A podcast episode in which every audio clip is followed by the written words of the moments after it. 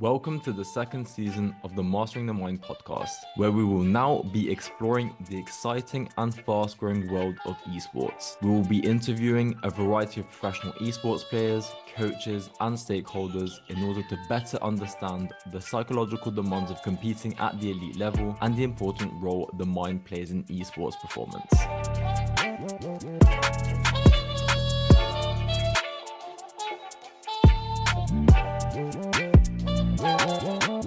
Today we welcome Chris Osterreicher to the podcast.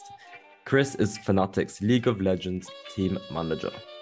He has operated as team manager since December 2020, having previously worked as the head of business development and esports at LMNTE Esports Marketing. So let's welcome Chris to the podcast.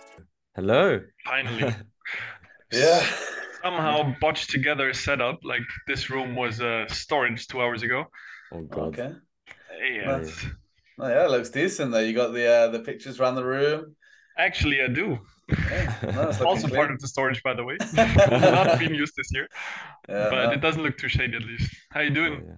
Yeah, Very all good. A great place we like to start with our with our podcast guests. We start every podcast like this um, for the listeners to get to know you a bit better. We've already introduced you, but sort of give us an overview from growing up to where you are now. How did you get involved with esports? The full story. give us- Yeah, give us it. Holy moly, how much time you got? Plenty. I'm 35, so I'm actually, I think, the oldest manager in the league, so this will take longer than usual. okay. Um, but yeah, I, I I'm Austrian. My name's Christian. Um, I did grow up in Vienna for for the majority of my life. I to skip the whole school part, that's probably the same for everyone else. I uh, have two business degrees. I studied, I went to university, and I specialized in sports marketing. And I always knew that I want to work in sports. I never was that interested to to be an athlete or to kind of work on the performing side. I always wanted to be a manager for some reason. I don't know why. Okay. And back then, as a huge Formula One fan, that was Oh. that was my main goal. And for some reason, by three accidents, I met someone at sports who worked in Formula One, and then the guy actually got me a job in Formula One as well. So my first real job was in Formula One and not in esports. Wow. And um, I mean, it was not that fancy. Obviously, like I was 22, 23, so I was just trying to get to find a way to to make it on track and to you know leave my mark there. Uh, so I was starting out as a security, like literally at the gates, just you know checking Yeah. passes and, and stuff like this. And um, yeah, but it, it was five years, so of course over the time. Um, by year two, I was working as a security for a team. I was working for Toro Rosso back then, so the the second Red Bull team that's now AlphaTauri. Yeah. And yeah, like with obviously they're not used that that securities have something in their brains usually, like their words, not mine. Yeah. And so I got more and more responsibilities, and I was more became more a part of the operational team, so kind of the assistant on track. And I did that for two years. Then I went to the FIA, basically did the same thing there. And at some point, I kind of wanted to go full time into F1, like when my master's degree was done. And back then, there weren't that many options really. Like, I wanted to go into digital media and digital marketing. And like, I literally sat down in Monza with the guy who was leading the department back then. And he was like, I mean, for sure you can join. We have an agency in London. We propose Bernie Ecclestone a lot of cool things. And usually he says no. Okay. And he was like, I mean, you need to know what you're kind of getting yourself into. And I was like, okay, I can go to an agency in London where I'm really unhappy, or I can go to an agency in Vienna where at least I see my family more and you know my friends. And so yeah, I went back to Vienna. I was working in agencies in sports marketing and uh, advertising for I think four years or something. Mm. And then the itch came back to go back into sports. And I always did um, small esports projects on the side. Like 2016 or something, I founded a, a small team in Vienna, actually, in Austria. We were quite successful. Like we just had like two years or something, but we, I think to this day, I don't want to say something wrong, but at least to my knowledge, we were we managed to get into the first division in Germany, which for an Austrian team was unheard Yeah. of back then, and we're actually quite successful. And yeah, long story short, then 2020, I got the, uh, I learned that the the job in Fnatic was open, was we were in conversations for I think it took two weeks, not even, maybe one and a half weeks, and then yeah, I took over here, or I took over. I became a part of the team here, Yeah. and ever since then, I work in Fnatic. Obviously, Fnatic is uh, one of the biggest esports organizations in the world. Very proud of that. Very proud to be a part of, of the team here. And yeah, I've moved to Berlin in 2020, obviously at the worst timing possible because it was COVID. There was Yeah. nothing open. For one and a half years, it was just basically closed business. We were Yeah. going from hotel to office to hotel to office, and that was the life. Um, but yeah, we're enjoying it by now. Berlin is open again. You can actually meet people and have a life now a little bit more. So it's all all fun and games. Yeah, Oh, yeah. definitely. Sounds fascinating. And so, were you you were a gamer yourself? Like back in the day, what games did you sort of play? Like the the game that got me hooked the most is actually Unreal Tournament. That was Okay. back in the days. Yeah, yeah. Yeah. And from Unreal Tournament, um, actually in Germany there was a thing that was called Giga Liga. Like only like really old German people will know the Giga Liga. and it was Counter Strike 1.6 back in the days, Unreal Tournament, Warcraft 3, I think StarCraft or something. Like it was kind of a, a small league of just Yeah. all the esports title uh, titles back in the time. And I started with Unreal Tournament, then this, but this game never really took off. And then I transitioned into Counter Strike, and I'm I'm a, actually an FPS shooter Oh. player more than anything else. Yeah. And actually, one of my biggest challenges when I got this job here is that I had zero idea about League of Legends. Like this to me Wow. was obviously one of the bigger challenges because it's- I never wanted to start playing League or Dota because it was just too com- complex for me. Like I, I'm not interested in learning about 160 champions before before I can actually start enjoying the game. Yeah. But I had to. so Yeah. now I'm playing League too, and it's obviously once you're over the hurdle of kind of you know being overwhelmed by everything and everything's so complex, Yeah. um, League is actually a lot of fun. Yeah, it's very daunting. Like Oliver and I aren't really like into League because like yourself, we're sort of like scared to, you know, get into it because like It's so much. It's so complex. It's How did you? different to like yeah. whatever we've ever sort of like experienced on games that we've played personally. Um, but it's definitely something like I'm, I'm, I want to learn uh, and may, maybe play as For well. sure. Yeah. No, it's like I love these games that are kind of easy to learn how to master, like Counter Strike. Like Yeah. everyone, if you watch Counter Strike for the first time in your life, you know what's going on. Yeah. Like it's it's quite simple. The rounds are short. Uh, it's it doesn't really need any explanation. Of course, you're you're crap for like five years until you're really good. But in League, like it, it literally took like a year for me to play the game of just kind of being able to follow our games when I'm watching them on stage, because like every champion has different abilities, different items, do different things, and I was always just asking kind of either coaches or or Javi, like the director here, and it was like, okay, what's happening now? Okay, okay, cool, cool, cool. And now I can confidently say I know most things that, that there are. Okay. Yeah. So for you to sort of get the job as the League of Legends, you know, team manager, could you sort of talk us through like what your day to day looks like? Um, for like for you not to have that strong of a knowledge to get the job, like what are you sort of doing Yeah. on a day to day? It's actually, I mean, it's a more a business job than a an, a performance oriented job, really. Exactly. um basically in maybe maybe we, we need to step a, a little back in in the facility here we have different kind of departments even though the whole facility is for league of legends like valorant will join us soon but the the thought of this facility was league of legends only and we have players and coaches who are only focused on the game like they don't want to or they're they're not really responsible for anything else then we have the management department which is me and dardo um, who's or let's let's say different. We have content. We have a Berlin administrator that's taking care of a lot of the bureaucracy, and we're kind of the the links between everything else. Yeah. Like Dardo is more the you know the strategic part, the long term part. He's talking to the higher ups at Riot, and I'm more for the the day to day, the the press, the the whole facility thing. Like um, obviously that's not something that he necessarily wants to wants to have on his sheet, and the whole move, finding the facility, making sure the contracts are there, like the whole kind of business part of the the situation um, that's on me and from the day to day it's it's really like everything like sometimes i feel what's not on my plate yeah. but it's sometimes from small things like whenever a player needs something because ultimately you want them to focus on the game and on the game alone and we take that very seriously sometimes i think esports teams take it too seriously Um, but from whenever they have issues with bureaucracy, personal issues, obviously you're you're like everything. You're also a little bit of a psychiatrist. Um, to problems in game, problem with the with Riot, with the the publisher of the game, who's unlike most sports titles, I would say, he's Riot is everything. Like Riot is the the judge and jury, and so the the relationship to Riot is very important. And sometimes, yeah, it's from player behavior to you know uh, press request. A lot of content comes from Riot, and obviously a lot of bureaucracy, office day to day. Like it's it's really easier to say what I'm not doing. this is signing yeah. the contracts. Everything else is kind of is kind of on me. Okay. Yeah. Super interesting.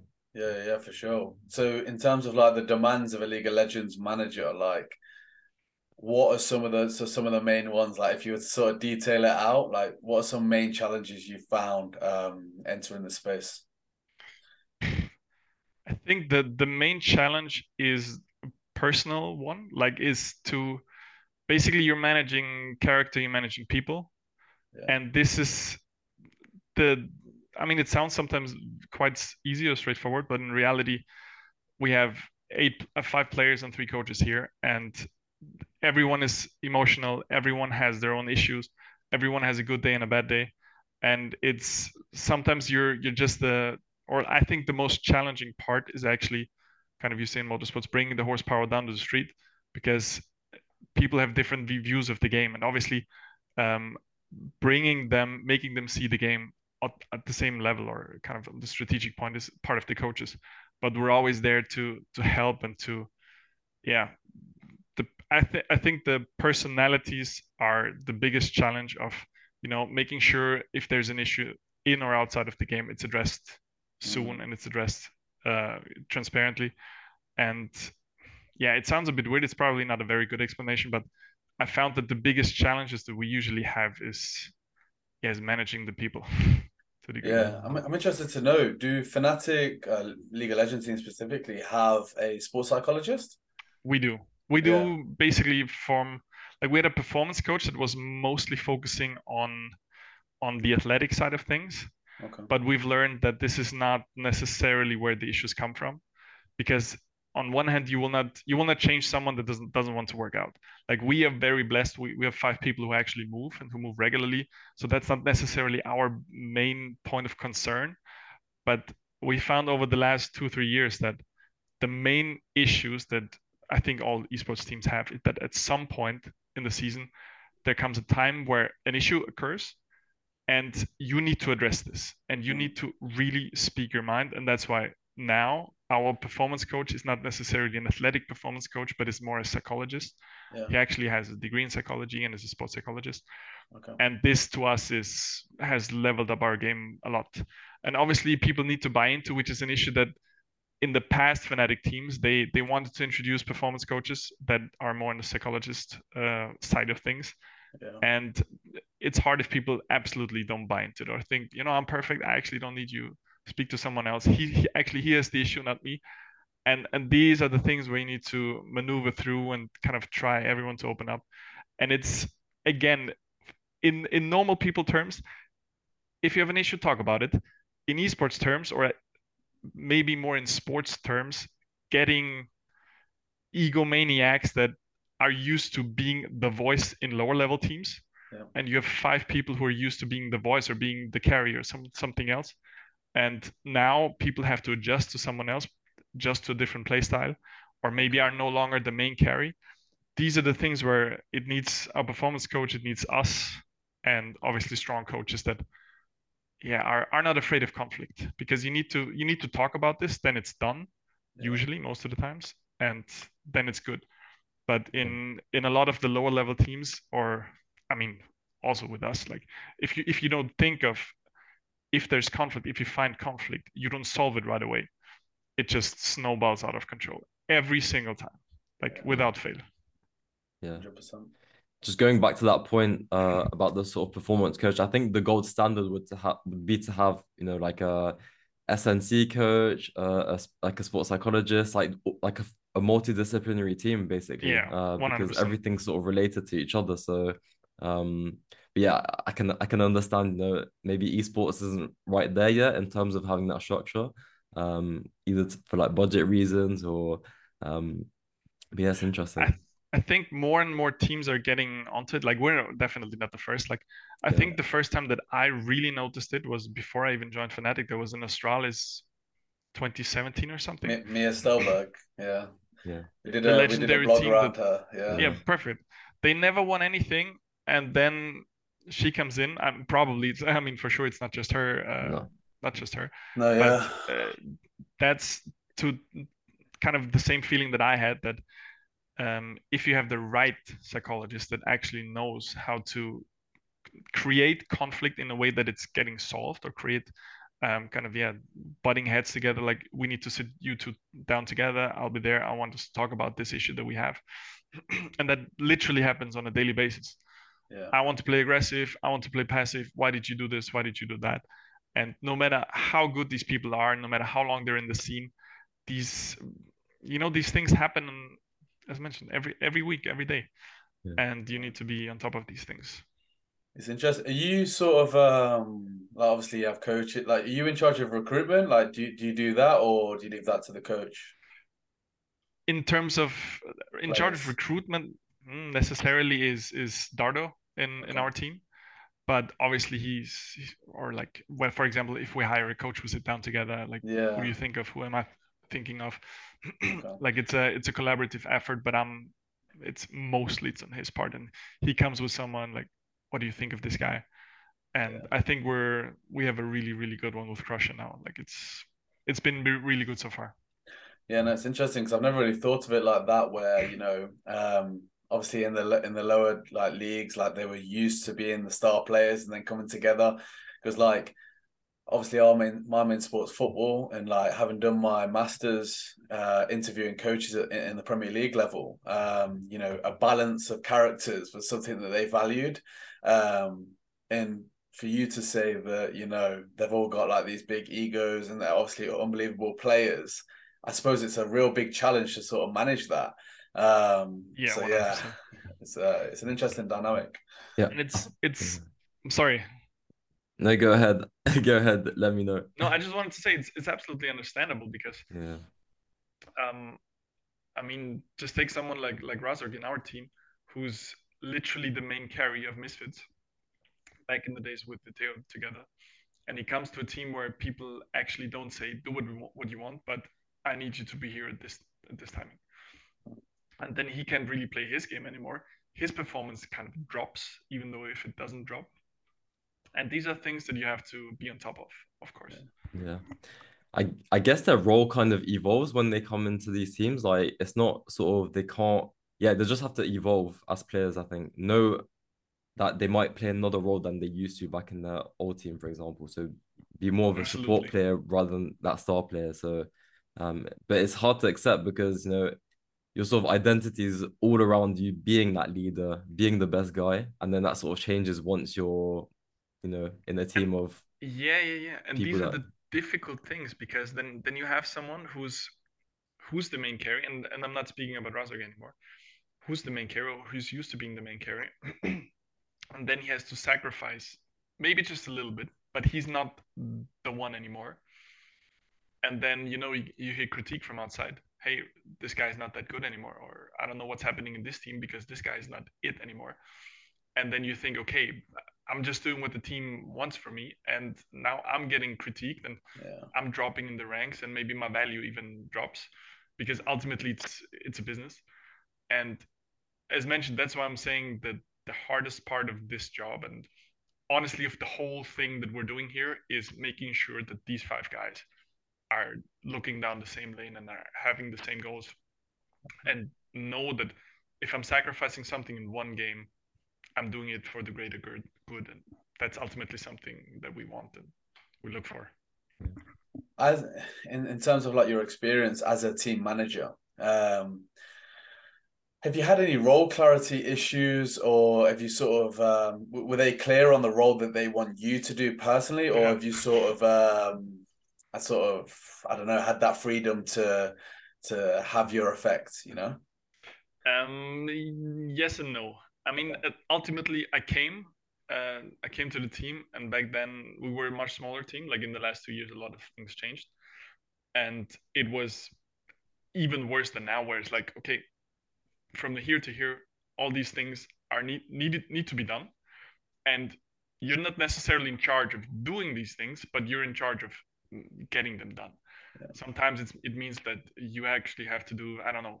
There's something tomorrow. Some someone comes from HQ and the cleaning team didn't make it here. Like then okay, uh, back then it was like okay, I guess I have to clean now. I guess yeah. I'm the dishwasher guy now. and in in obviously in, in, other terms, it's on the other extreme when there's like a something where that someone above me doesn't have time for, then obviously I'm helping out. And I'm obviously trying to put myself more into the things that I'm that I'm used to, like more on the business side of things. But um, in the beginning, my role was not not clear at all. Yeah. Not because it's it's it wasn't clear on the kind of on the hiring side, but mainly because teams are used that the team manager does literally every like literally everything in esports. And I'm used to the motorsports side of things where you're more the kind of the person that looks over these things and yeah. gives either the final okay and has more more responsibility. So this is something that we've we've worked together on in the last two years, and now I'm now I'm kind of getting my role more into what I think it should be. Yeah. Okay. And because if you look through the team managers in the league, I mean, we're only ten people, and the people have like you have some someone that's very junior, you have someone that's much more senior. Like the this role is not easily definable, I think, and it depends from team to team, really, what they want. Yeah, I suppose adaptability is like probably the biggest uh, quality that yeah. you need. Then, one hundred percent. Yeah. What are some other qualities you feel, um, you know, a successful esports manager needs? Um, it, for any like people looking to get into that role, like what would you say mm-hmm. quality wise they need? One thing that you have to know if you if you're getting into a job like this but I think that goes for most jobs in in the scene that's actually on the ground working in the pro team, is that it has to become your life to a degree. Like you can't do this with the mindset that it's 40 hours and I'm done. And like we literally we're here six days a week, sometimes seven days a week. And when the season is on, it's on. You can't say I'm sick tomorrow if tomorrow there's an ultimate deadline from Riot, and if we miss this deadline, then we can't play the next week or something.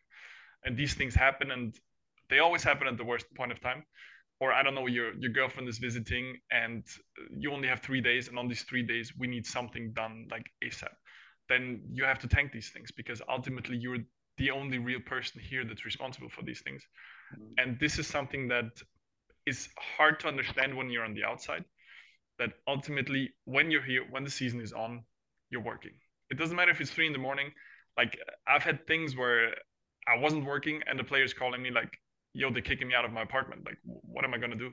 And I'm like, what do you mean? And I'm like, yeah. and he's like, they're kicking me out. I don't know why. And so I had to drop basically everything that I had and drive to the player and had to figure these things out. And we had to that they would literally kick him out of the hotel. There was a miscommunication back there. And we had to find him an apartment from like now to now. And that was back in the corona days where there was no there yeah. was no availability at all. And sometimes these things happen. And as mentioned, they always happen at the worst points of time and like if you're getting into this job you gotta know this becomes your life and you gotta love it at the same time because for me this is something or honestly for everyone here that's something we do very intentional. That's something right. if you if you're out here by you know scrims ended i need to leave in five minutes and this is your mindset every day you will not have fun simply because everyone else is doing it. Everyone else is, is, is gaining an advantage over you. We have more knowledge. The team is bonding together after working times actually. And like this is one of the main things i would say that you in order to get in you need these things. At the same time maybe more in terms of what you were actually asking i think it's easier easier than ever to get into professional sports teams these days. Like back when i was trying back in formula one there were no internships really. There were no kind of the, the whole job market platform like today with linkedin like you click three times and you have the all of the available esports jobs in the world. And i think it's gotten much easier and ultimately you need to be a little persistent maybe or resilient that maybe you won't get everything you want or maybe not in the time that you want.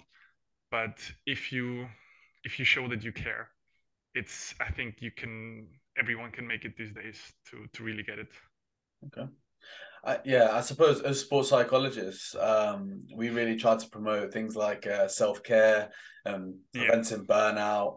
How obviously your role sounds like the complete, complete opposite of that. Um, how do you sort of manage that? Um, like, do you have any self care at all? Like, what some things you maybe put in place? Um, yeah, we cause... we do have some defense mechanisms. okay, um, talk us through them. the thing is, in in the beginning, it was it was really hard for me to to to kind of shut off and exactly what you mentioned.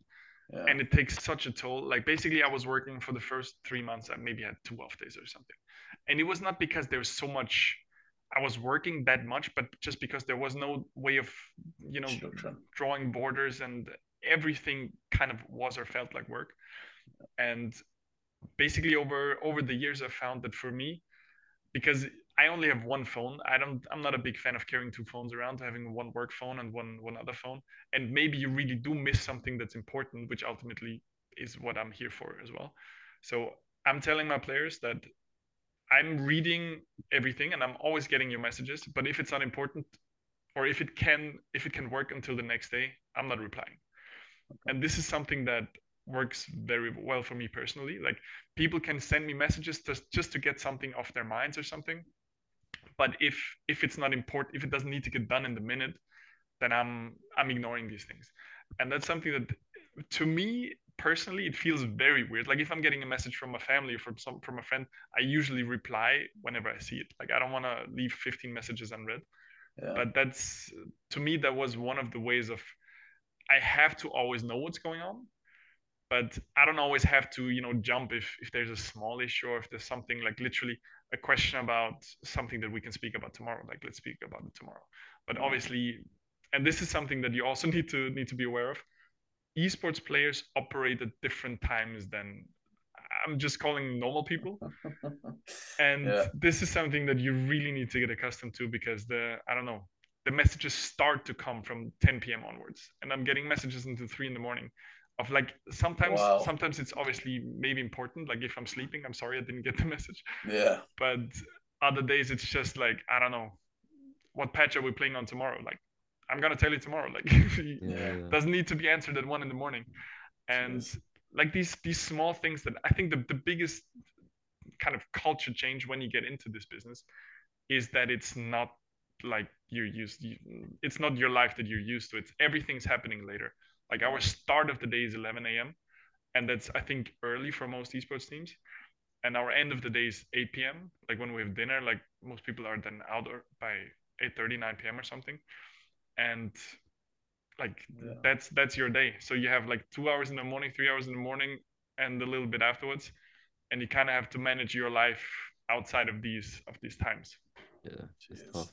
But it's good that you set those boundaries and that you communicate those boundaries with the players as well. So then there's not any sort of conflict with regards to that. It's like you're clear, you know, at the start. Look, these are my boundaries. 100%. So yeah. It's really and it's some, I think it's something that's important for them too, because they're I mean, it's also not good for them to constantly think of of working. I mean, they do because ultimately, if they're playing the game and they have to play the game a lot, uh, it's still work. But if if we're communicating that hey ultimately we're always there for you. If if your house is on fire give me a call and we'll be there. But if if it's not necessary take your rest. Make sure that on an off day you don't you you can speak to anyone but you know take your time take your rest. And this is something that we've emphasized from the beginning. It's something that doesn't come natural to everyone. Um, ultimately everyone here is used to competing for years. Like Uh, obviously, but it's it's something that we really try to encourage. And also, our performance coach now is really trying to hammer rest is a part of the performance, and you know we we try to educate them as much as we can. Some things go in and out of their heads as as happens, but I think also still we do have an impact, especially with how persistent we are. Sometimes it's it's good. I think yeah. we, we we're doing a good job here. Yeah, I've really tried to start spreading a message in terms of like that grind culture in esports, you know, because I really identify with being a grinder myself. You know, mm-hmm. I like to identify with working hard. But I think if we reframe what grinding means and add things into the grind culture, like other than just playing, so things like self care, things like rest, things like exercise, things like analyzing performance, analyzing opposition. There's, there's so many other things other than just playing the game where you can do, which will benefit your performance because ultimately just playing and playing and playing and playing can actually have the opposite effect. Um, so yeah, oh, yeah, that's that's sort of 100%. the thing I've been trying to promote. Yeah. yeah. The, actually, the the one of the things that I gain I gained a whole different level of respect for professional esports players when I joined because I was working before, obviously with professional athletes, but with athletes, rest and and you know taking time off is much more. I don't know. Maybe it's an education thing. Maybe it's just because you're performing physically, you just yeah. can't work or work out 10, 12 hours a day like normal humans. Some do. um, and here it's like, of course, I can play 16 hours a day. Why can't I play 16 hours a day? And mm. then they know but hey did the last five solo queues every day you're not not only not having fun you're not learning anything you're not really progressing in, in sort of what you want to learn with a specific champ or timings or something. And then uh, you kind of have to force them sometimes to for their own good.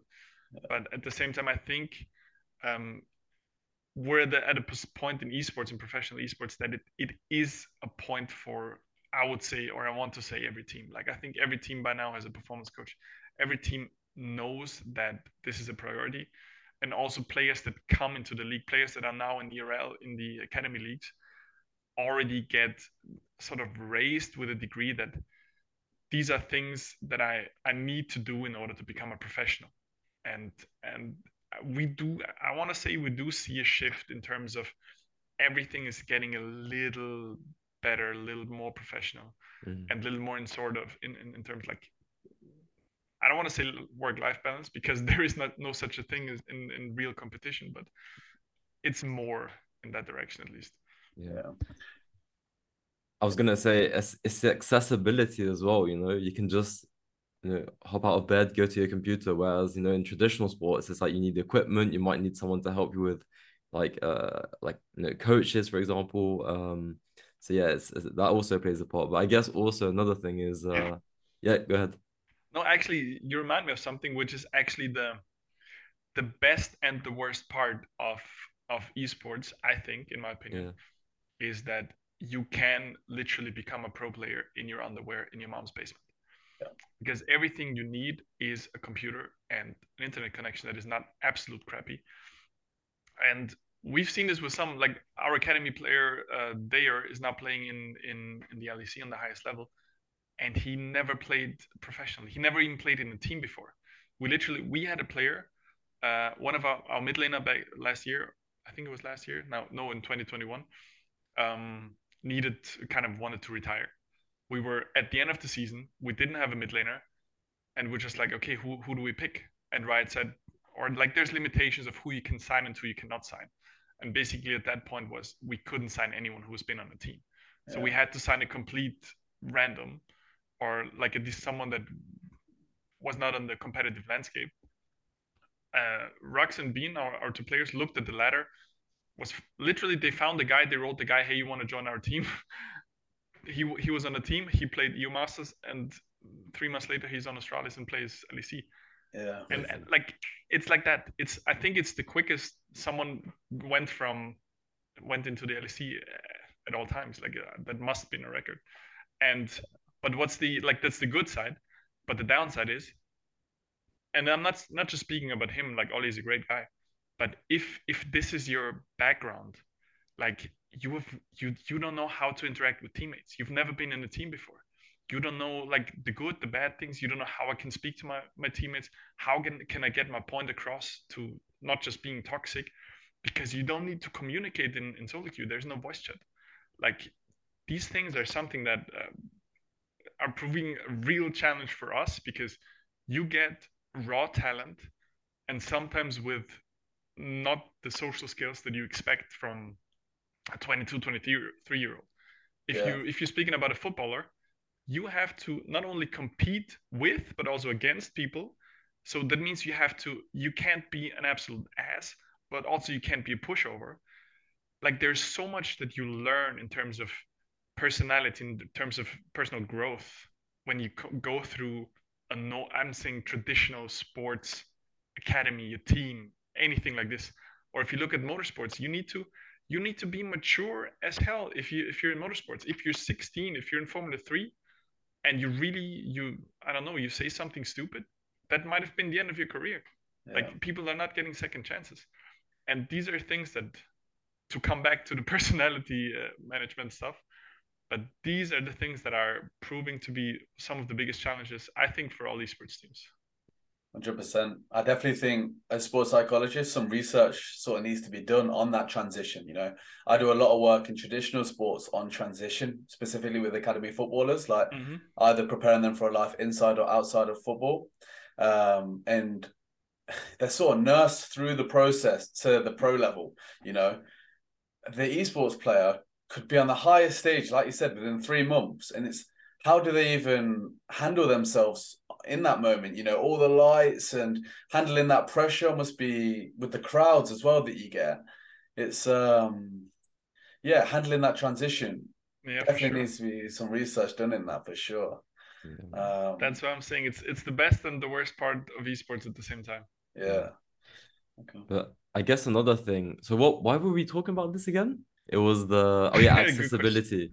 Yeah i guess exactly. an- another thing would be you know the constant patches and constant updates like oh yeah it was the grinding we were talking about mm-hmm. so i guess that's another aspect as well is league is known for recent patches updates so you know players have to be like uh, up to date with what's happening what are these changes and sort of training that's yeah. also a contributor i guess in a way and that's that's right? when their role changes though as well like in terms of who's carrying and who's not like you have to sort of yeah, change that as well. So it's that. We just had a conversation today. yeah. about this thing because some champs in a role. I don't want to get into too many specifics. Got, oh, got here, here, we go. and and now and now we have someone who says, ah, but my role got useless now. What what the hell are we even playing for? Like this game is shit. Yeah. And and you're like, okay, but. Yeah. we still need to find a way like every posi- every person in your lane is the same has the same issues like it's not just you and if you outperform your opponent you're still you know and and these are constant like i'm saying i'm telling you constant. That's why it sounds like it's it's not much oh well, how much is work is personalities but constant. And the the fun thing with with the patches is also that you it kind of limits the the amount that you can train which is also an, an, an issue that every team now has. Basically the lec went the, the start date of the lec is early and early and early and now we're next week we're already starting and we're only here in berlin for 10 days so you only really have three weeks of scrims. We had a sick player for one week, so we couldn't train for one week, and now we have two weeks of scrims before the, the league starting. And you, we did scrim a little bit in December, but at the same time, everything's different. People are not even in the right head. At the same time, online scrims are never the same as offline scrims, and like this the whole patch situation makes makes it much more difficult because otherwise you say okay we just we just scrim the full month in i don't know november december whenever whenever we want to. But maybe things change maybe maybe they stay the same. Like you you never really know what what kind or what where you're getting yourself into. And yeah. it, it makes at the same time again this all teams are standing in front of the same challenge which at least uh, levels the playing field. Yeah. but you really don't have that much time to yeah find your groove. And ultimately the the week this or the regular season this year is three weeks so if you don't have uh, the right read and maybe yeah. you missed the first week because you don't have the, the right read yet and you're st- starting zero three you're already pretty much you've lost a third of the game the total games that that allow you to qualify for the later stages so it's gonna be it's gonna be fun for sure. Yeah. yeah. I imagine when a patch come out, you're like, uh... sometimes like both things are impossible. Like sometimes there's a patch and people are, oh yeah, yeah. my favorite champ is in the game again. And sometimes yeah. there's a patch, and I mean, like it was last year with Yuumi, and no one liked to play Yuumi, and now everyone has to play Yuumi because it's so broken.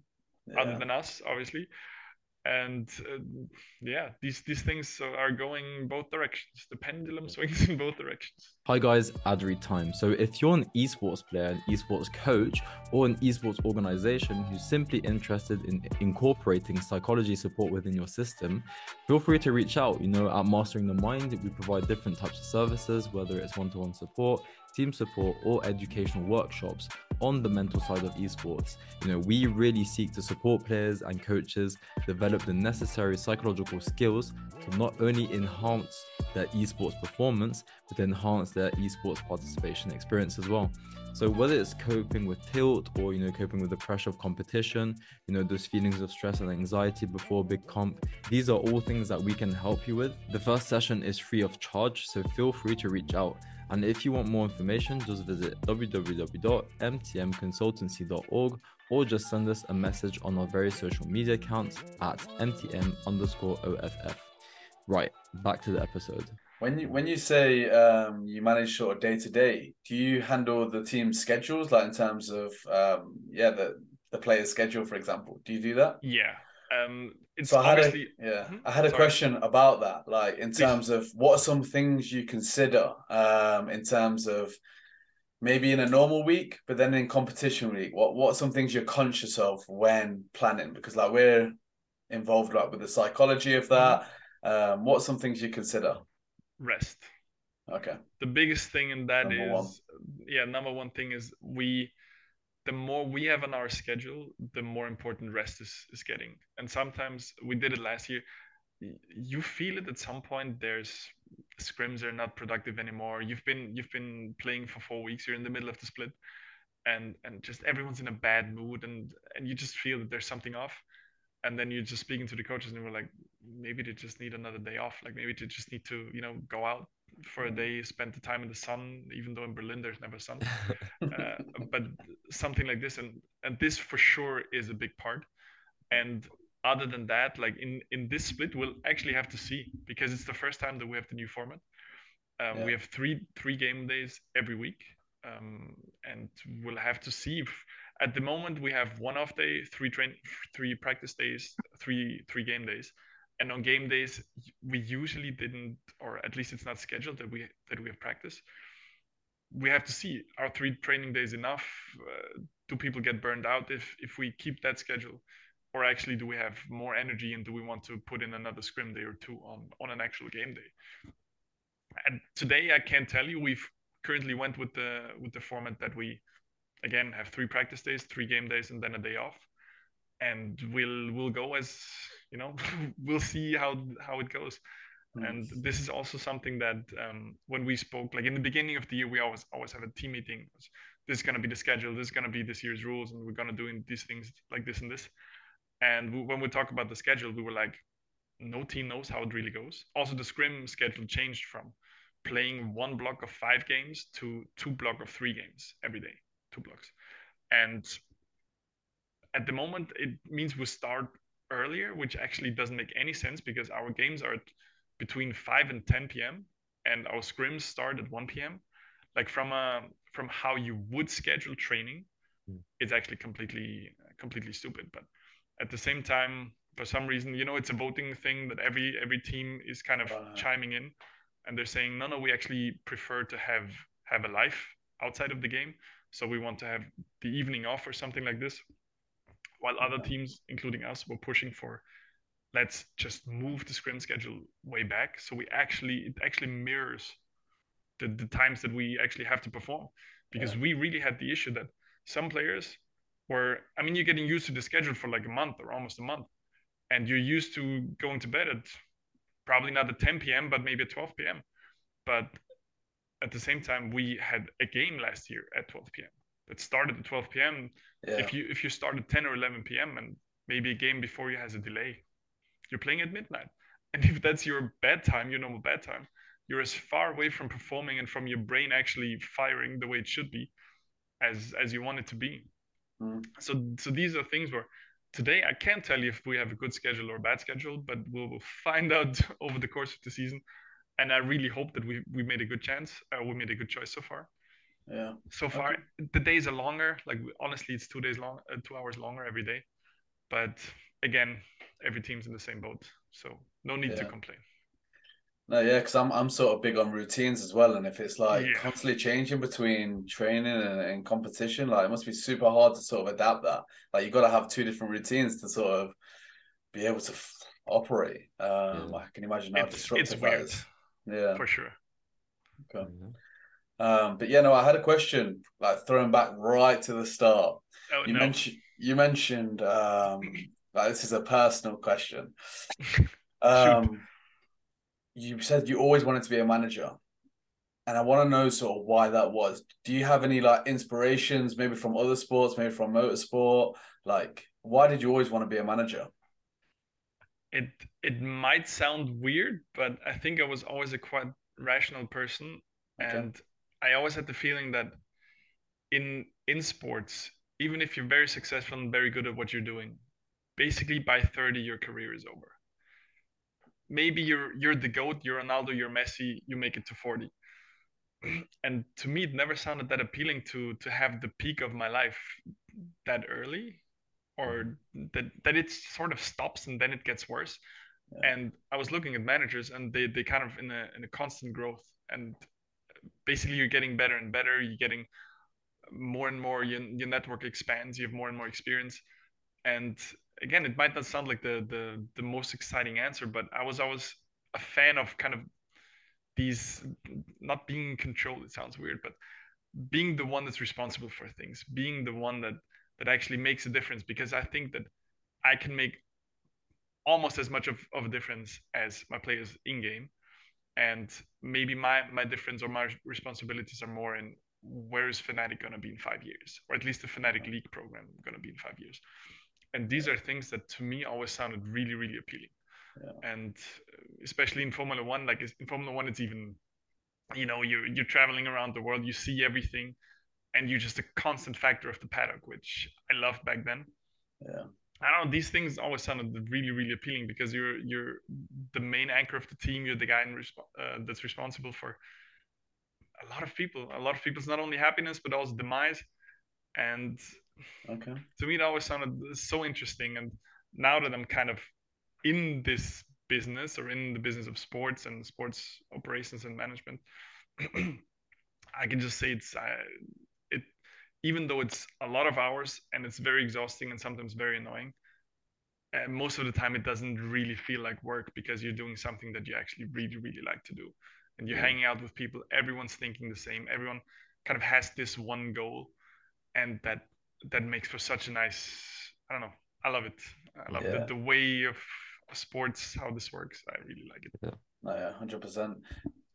Was there any sort of in terms of like your philosophy or approach as a manager? Like, was there anyone, any books that you've read or anyone that you've seen sort of manage? Was there any inspiration? Um, for sure. The I'm just currently finishing Extreme Ownership, probably one of the the most standard books in terms Yeah. of leadership. But uh, I would consider myself to be a very reflective person, a person that's always taking responsibility. But in reality, everyone, when you have the chance and when when there's a mistake that could or that's mostly someone else, everyone kind of points the finger sometimes, you know, or say, "Hey, bro, I told you what what the hell is this?" And this book, and again, I'm, I'm finishing it now, but I'm basically through through for ninety percent, is has actually taught me to kind of know actually if if you told this guy and he still didn't do it, it's still on you. You, you should have told him better. He didn't understand, so it's still on you Okay.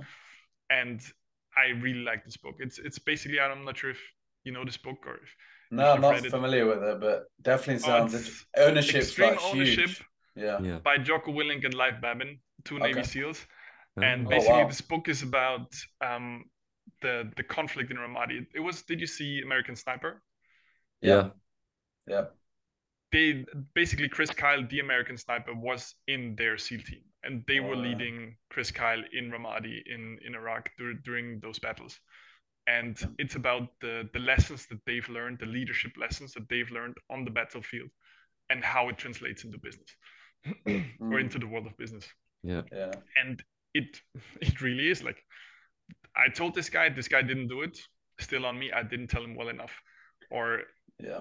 it's always they, they always try to find a way of still making yourself accountable making yourself responsible for the things and ultimately basically jocko was the, the leader of that unit and if something in that unit went wrong it was on him Mm. and that's kind of the mentality that i'm trying to bring that i mean there, there's something that, that went wrong and i told the guy there's a message this guy told me he's going to do it and I just accept, okay, this guy's doing it. He didn't do it. Yeah. Still on me. because ultimately, even if I tell you, Yeah. okay, this guy didn't do his job, it's still on me because ultimately, if it's not getting done, I'm getting blamed. So Yeah. you have to take responsibility over everything that's in your kind of in your barn. And that's definitely one one of the books that I I can recommend everyone to to read really. Okay. Yeah, no, for sure. Definitely check that out. I think people value people that take ownership and just be vulnerable, you know. I think you can relate way more to someone that's like that rather than just like you said, pointing the finger and blaming other Yeah. people. It's not It's- that doesn't really create the Yeah. optimal culture, right? In in like an organization like Fnatic, for example. So yeah, I really think good. as mentioned, I think every person on the planet benefits from reading this book. And it's honestly not just this book, there's probably many books like that. Mhm. But it's it's issues that we have every day. Like it's also something that I'm telling my players when he was like, ah, yeah, but it wasn't my mistake. I told him I'm not doing this, or I'm told him I'm doing this. And I was like, if he didn't do it, it means you didn't tell him clear enough. And it's always a repeating process. Everyone can, you know, in German we say we take um, ourselves at our own nose, and that's kind of it. Like you, you ultimately, if you want something done, either you do it yourself or you really make sure that whoever is doing it or whoever you make kind of sort of do it um, understands their tasks and it's it's clear and it's simple enough. And yeah, everything's life is about communication. Yeah. Uh, yeah, for sure. Um, you mentioned um, you're conscious of where you see Fnatic in five years. Um, I'm interested to know, like, what are sort of the goals at Fnatic, um, and, and for yourself as well. Um, yeah, Right. what, what? Very easy. We want to. I want to lift trophies. Okay. Like I, I didn't come here to to be third place and second place over and over again. It's really getting annoying. Yeah. And unfortunately, we've been third, third, second, fifth since I was here. Yeah, and we were always so close and we always had a team like every single team that i had i, I believed in and honestly the, the longer i've been here we've managed to you know get more players that think alike and that where we think okay now we're better than la- next year or than last year and in my time we always managed like I, I literally think now we're better than we were last year and i really think this is going to be the year where we will will start to win again um, because for an organization like Fnatic that's won so much, like we're the second winningest organization in the history of the league, and we didn't win since 2018. Like it just hurt. Yeah. And ultimately, that, that's the only goal. Like we and all of the other things, and that's also learning that we have. Um, no matter if it's content, no matter if it's press, if it's sponsorships, no matter what you do in your business, if you're winning, it's easier. If you're winning your videos get more views. If you're winning your partnerships uh, give you more money for whatever. So ultimately the only goal for us is to do everything we can to, to win. Okay. and and yeah that's the goal. And other than that we've like one of the goals when i came when i arrived is to improve the structures and because it was like so many esports Yeah. teams are are led by people who kind of want to do this job but don't really have any experience or any any sort of professional approach. And uh, yeah that's something that will change and that's for sure already changing. Um, and yeah in the last two years we've we've grown so much. We've again we we've invested heavily in new facilities because we had so many issues with our with our last one. And still to this day there there are LEC teams that don't have a stable internet connection because it's just Berlin and Berlin doesn't have any normal connections. Like it's crazy. Yeah. and you have to invest in these things. You have to invest in people. You have to make sure to to kind of educate the people around you so that everyone sort of thinks the same.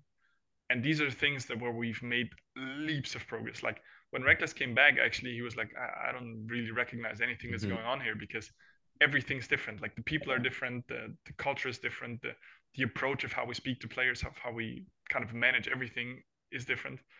And to me it's a huge compliment because a lot of it was because of me and obviously dardo. Um, but yeah it's it's an ongoing process but the last thing that's missing for the puzzle is actually winning the trophy this year. Okay.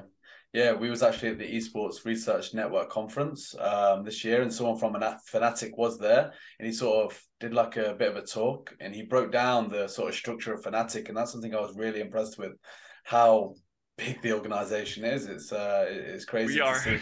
Yeah, And very it's- big. it's actually also one of the biggest challenges for for me personally, or like the management team here on site, that our HQ is not in Berlin, and they operate. I mean, they're in London, and Yeah. uh, things are different in London. Like it's it's it sounds weird, but they're operating at a different time. Like they're operating at normal business hours, like from Mm. the, the classic Yeah. nine to five.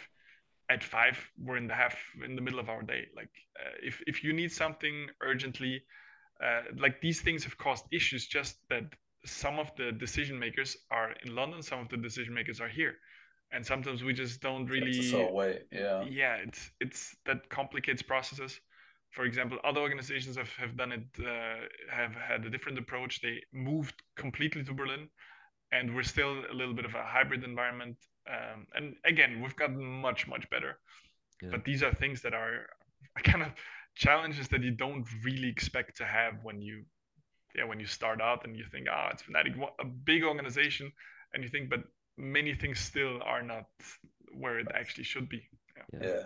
Okay. But but your merch is so cool. Like he his merch that he had on was really Oh, cool. He yeah. had the it was a BMW one. Uh so yeah, The sponsors are unreal. Yeah, Yeah. yeah the, the the pro kits that we have and also the merch that we have is really really cool like Yeah. that's something actually f- funny funny side thing when when Rekkles said or told his his family that he's joining Fnatic again it was like ah his dad basically said ah yeah Fnatic has the coolest jersey i'm happy that you're with them Yeah. yeah, and it, it's the small sure. things they make Yeah, a yeah. difference I need, I need to be one of them. Yeah, yeah. but And we can um, sort these things out don't worry okay, okay.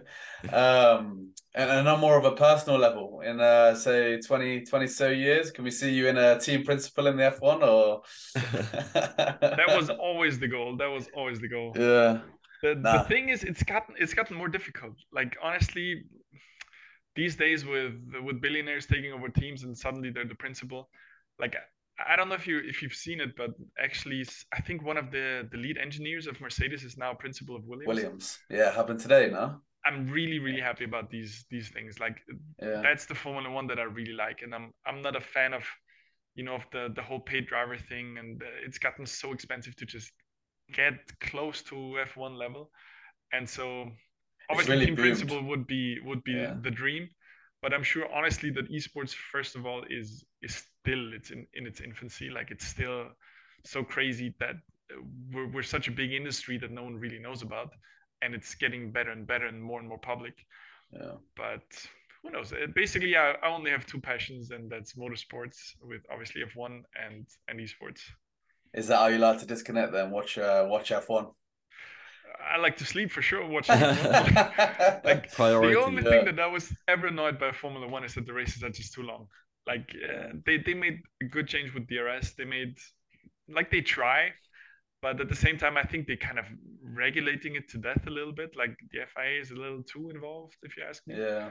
Okay. but it's still I've just I don't know if you've ever been to a race, but just seeing these machines to me is something. You need to go to race, No, hundred percent. I want to go to Silverstone really bad. Um, You should. Yeah. and actually you you need to go on a day. Sometimes there are show cars, like some of the old V10 and V12 show cars. yeah. You need to listen to this, because one of the things when when I joined F1 is I was always wondering, like you know, there was you see people in in the pits. There's the the people turn on the car and they're always like this, you know, they turn they're holding down their ears. And I was like, enjoy the noise. What the, what the hell do you do? You know, it's an engine. And when you ever get close to one of these cars, then you realize if this thing turns on and it's not even close to you, like your whole body is vibrating, especially the old V10s. Like now, not that much.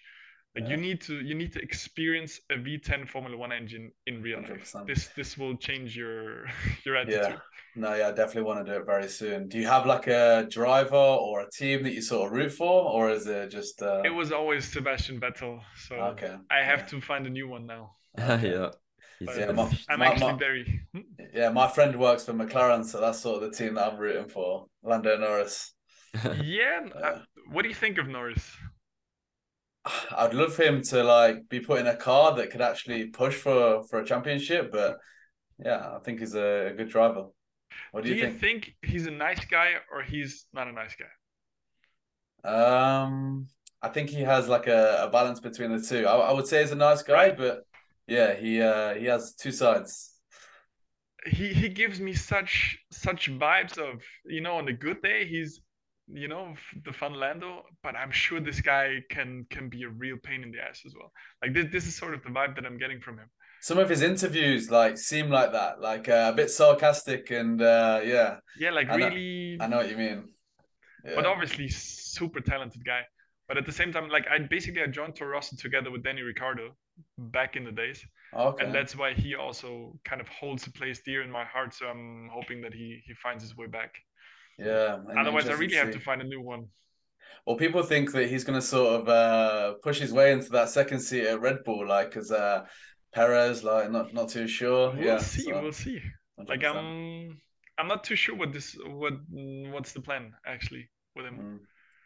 No, I'm looking forward to Drive to Survive. That's sort of what got me into it, like a couple of years ago when that first series came out. So that, ever since then, I've sort of been really involved. Martin Brundle, his his grid walks, just uh... Good- he's a good. But- yeah. Question regarding Drive to Survive. Do you uh, do you think it's gotten worse? Um. y- Yeah, because it. I think before what really, for me, I loved how it had a lot of focus on the smaller teams. So when I watched a race, I understood how important the midfield was and how important it is to even just getting the points. Like what impact that has for the smaller teams. So I wasn't just rooting for the people at the top. You know, I'm rooting for for the midfield as well. So that's why I, I enjoyed it so much. Um, but apparently, there's a lot of drama going to happen in the in the new one. So yeah, We'll see. For For, sure. for me, the one thing that annoys me with the last two seasons of Drive to Survive is that they sort of start to make uh, to over dramatize it. Yeah, Like I, I don't. For example, if you obviously you probably remember the Grosjean crash. yeah, I was watching that live, and I was like, "Ah, you know, oh shit, like what's going on there? And it couldn't have been more dramatic than it was on live TV. Yeah, And for some reason, Drive to Survive, they over dramatized it to a degree where I was like, uh, it doesn't doesn't need anything like this. yeah. And that's why I'm kind of like I really like it because you see the real side of F1 to a degree. Um, Yeah, well, well, they make things up though. Like, uh, like they make dynamics that aren't actually because wasn't it like Lando and Daniel like don't really like each other or something? But yeah, like the, the like, smallest things were friends? Like F- F1 has so much drama, it doesn't need anything extra. Yeah, yeah, like I think the one thing that I noticed uh, was, or that I, I think I saw a YouTube video about it, where Leclerc had a crash in Monza, I think it was, and it was basically he shunted. There was a one second delay, and then he was like, "I'm fine." And Mm. in the series, it was like the crash, and then it was like you know dramatic music, five minutes of silence, people were looking like this in the paddock, and I was like, "Brother, it's like." it was like a minute. Every everyone knew it, nothing happened, Yeah. and uh, like these things don't. I think don't make it better, but we'll see us about season five. I think it is. yeah. like, I'm actually- sure. Actually curious, Yeah. but it's very positive that it brings a completely new spotlight on F1. Like it, Yeah. it was very needed. Hundred percent. Um, but yeah, no. As sort of like a final question, we have a new segment in this new season to do with esports where we ask the previous guests to ask the future guest a question, um, and they don't know who the future guest was, so it's a completely random question. It's from Luis Pirox Chavez, who's actually a professional League of Legends head coach in Mhm. Brazil, um, and he asked. If you had one, if you had to do one thing and one thing only for the next five to ten years, what would it be? Train jiu-jitsu. Oh, okay. okay. I I got bitten by the bug. Yeah, no, yeah, and that. It's it's. I mean, it's similar to League of Legends. You start this stuff, and it's like I don't know anything. Like I've been doing martial arts my whole life, and I've I've gotten to jiu-jitsu, and I was like, I, I know I can fight. Like I'm probably I don't know, know the te- techniques and everything, and I've gotten to this, and you get smashed by white belts who look like they've never worked out before. Yeah, So th- and this is this is for sure a skill that I want to put much much more emphasis on, okay. and it's probably something that that's I don't know, not the not the generic answer. Yeah, no, I wasn't wasn't expecting that. I was actually listening to Joe Rogan today, and he was like talking through his like career, his uh, on his podcast, and uh, he was mentioning that like he was really good at kickboxing, and then he went to jiu-jitsu and he he thought that he was like the top dog like he'd be able to fight anyone and then he did jiu-jitsu and soon like experienced he is not that guy yeah it's, It's- a whole different ball game I recommend everyone to try it out. Like it's eh, even like it's even the like the most gentle martial art. Like you're not really hitting each other. You're yeah. still gonna get bruised for sure. But it's it's one thing that i used to do taekwondo. I used to do judo do kickboxing as well. And in these things like weight and strength and things matter much more. Like a black belt in taekwondo if he weighs 30 kilos less than you like of course he has technique and of course if you if you're careless he he will he will kill you but still it's like you feel like you have a chance in jiu-jitsu as long as this guy grabs you and he doesn't even need to be like a black belt. If he's a blue belt and this guy grabs you you have no chance. You're a passenger. You're like a kid. You're that's like a kid.